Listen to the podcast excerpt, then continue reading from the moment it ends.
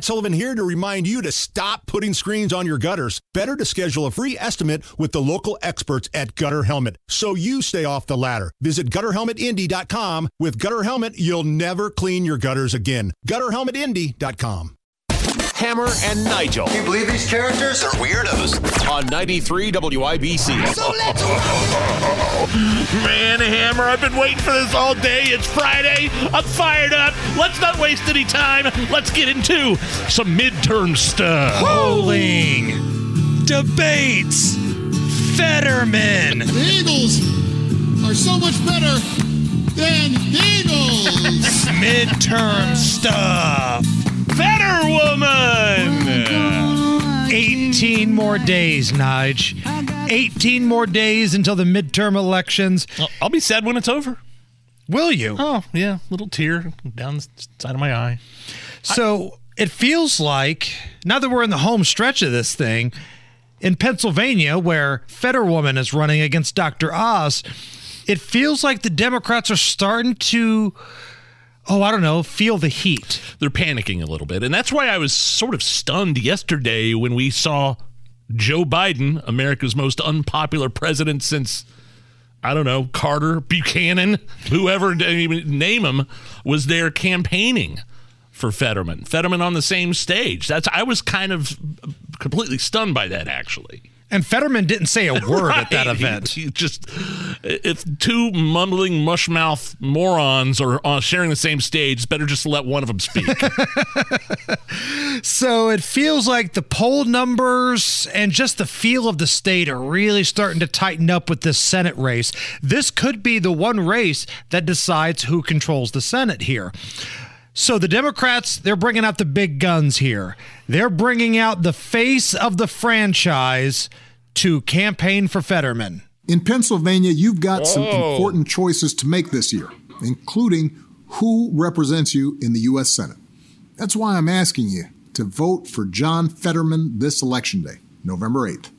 So when the fate of our democracy and a woman's right to choose are on the line, I know John will fight for Pennsylvanians you can count on John Fetterman. Make sure he can count on you. So Barack Obama, they had to pay a pretty wow. hefty check to old Barry to get him to stump for Fetterman, no doubt. And my favorite part of that line is the fate of the democracy. Stephen Miller on Twitter, quote, if the fate of our democracy hinges on a stroke victim who can't understand words or answer basic questions, then we're already way far gone.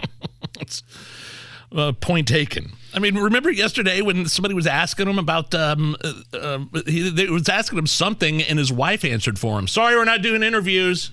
It was after the Biden speech. It was about the bridge. Yeah, yeah, the bridge. Right, right, right, right. It wasn't about anything controversial at all. Right.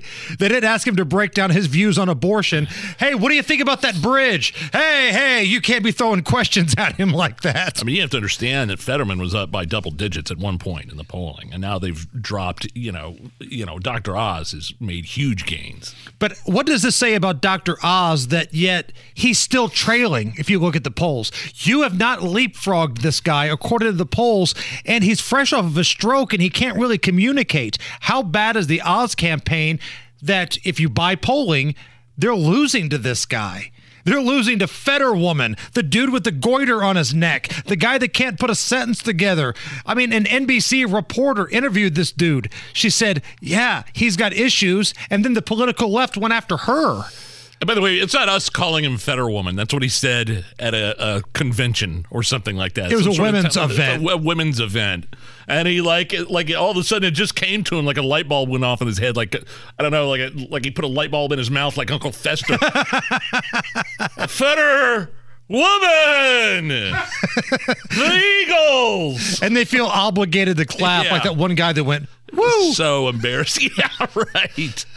Um, uh, Fetterman backed Philadelphia District Attorney Larry Krasner. Oh, that's a big surprise. He wants to let all the violent criminals out.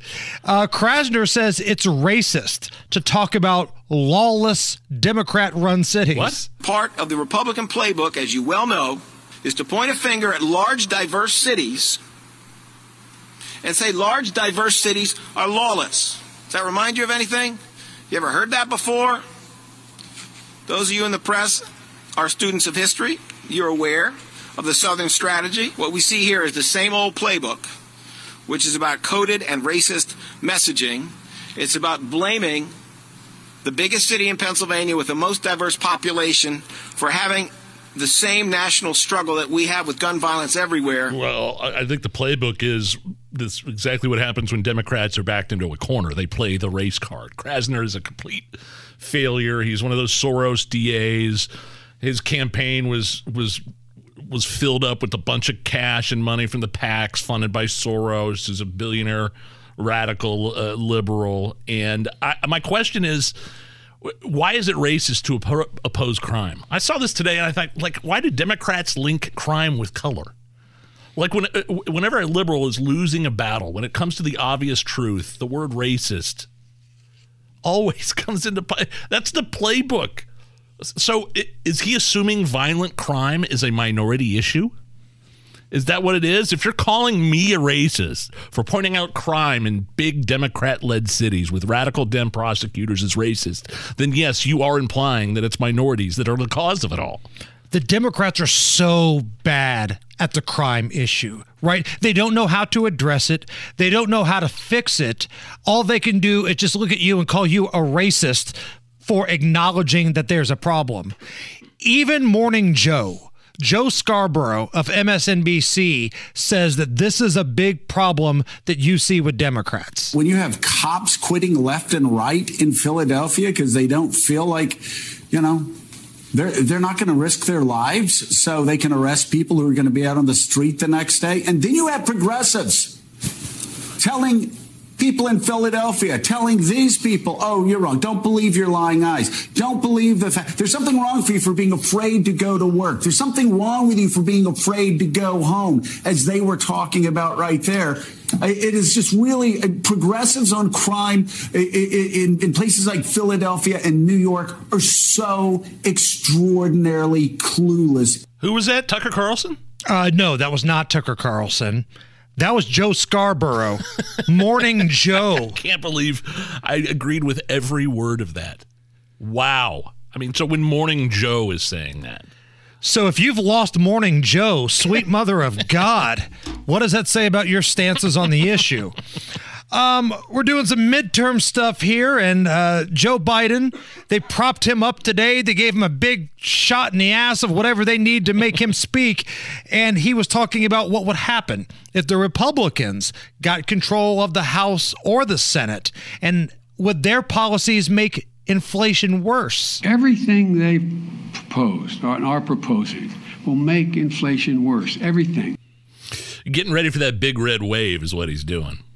He's getting ready for uh, uh, the Democrats to be demolished in the midterms in what 18 days? Is that what he said? 18 days. So he's planting little seeds now. Uh, look, it's all their fault. It's all their fault. It does nothing to do with my spending or or my energy policies or or the the the Build Back Better plan and all The all billions the to. Ukraine. Yeah, it has nothing to do with that. It it has to do with the fact that I'm going to get trounced in 2022 and in 2024, and it's all their fault. how could inflation really get worse? Like, I hate to say that out loud because Joe Biden can screw this up more, but when he took office, inflation was at 1.4%. Today, it's at 8.2%. That's unbelievable. Let's hear what Joe Biden has to say about gas prices. Price of gas at the pump is coming down. Is it? Oh, really? Is it, I paid Joe? 420 today. gas prices were at 239 a gallon when Joe Biden put his hand up and put the other one on the Bible and took the oath of office. 239. Today, 382 is the national average. Yeah, it's more expensive here in Central Indy for sure. Again, I, I was like 419, 420, somewhere around there. Uh, about 100 bucks to fill up the old truckster today at Ford and Oak at the Speedway there. And since we're speaking about hair sniff McGee, Joe Biden, uh, let's take a trip down memory lane. Happy anniversary, everybody. One year ago today, Joe Biden said that, you know, he should go down at the border, but he's just been too busy. Do you have plans to visit the southern border? Uh, I've been there before, and I haven't. I mean, I know it well. I guess I should go down, but the But, but, the whole point of it is, I haven't had a whole hell of a lot of time to get down. I've been spending time going around looking at the 900 billion dollars worth of damage done by uh, by hurricanes and floods and and weather and, tra- and traveling around the world. But uh, I plan on now. My wife Jill has been down. She's been on Oh. both sides of the river. She's seen the circumstances. there. Elected official She's Dr. Jill. into those places. you notice you're not seeing a lot of pictures of kids lying on top of one another with, uh, you know, with with with with, blank, with uh, um, you know, uh, it looks like tarps on top of them. No, they just walk across the border, Joe. They don't have to lay around anymore. They just walk right across your border. And I have noticed I haven't seen a lot of those images of kids in cages because they're still happening down there. It still happens down there, but it's just the wrong guys in office for those to get plastered all over mainstream media. Since that town hall he did on CNN one year ago, over 2.1 million illegal aliens have crossed into the oh, United States, and he spent over 100 days on vacation. All right. There you go. That's your guy. 80 plus million votes right there, Joe Biden.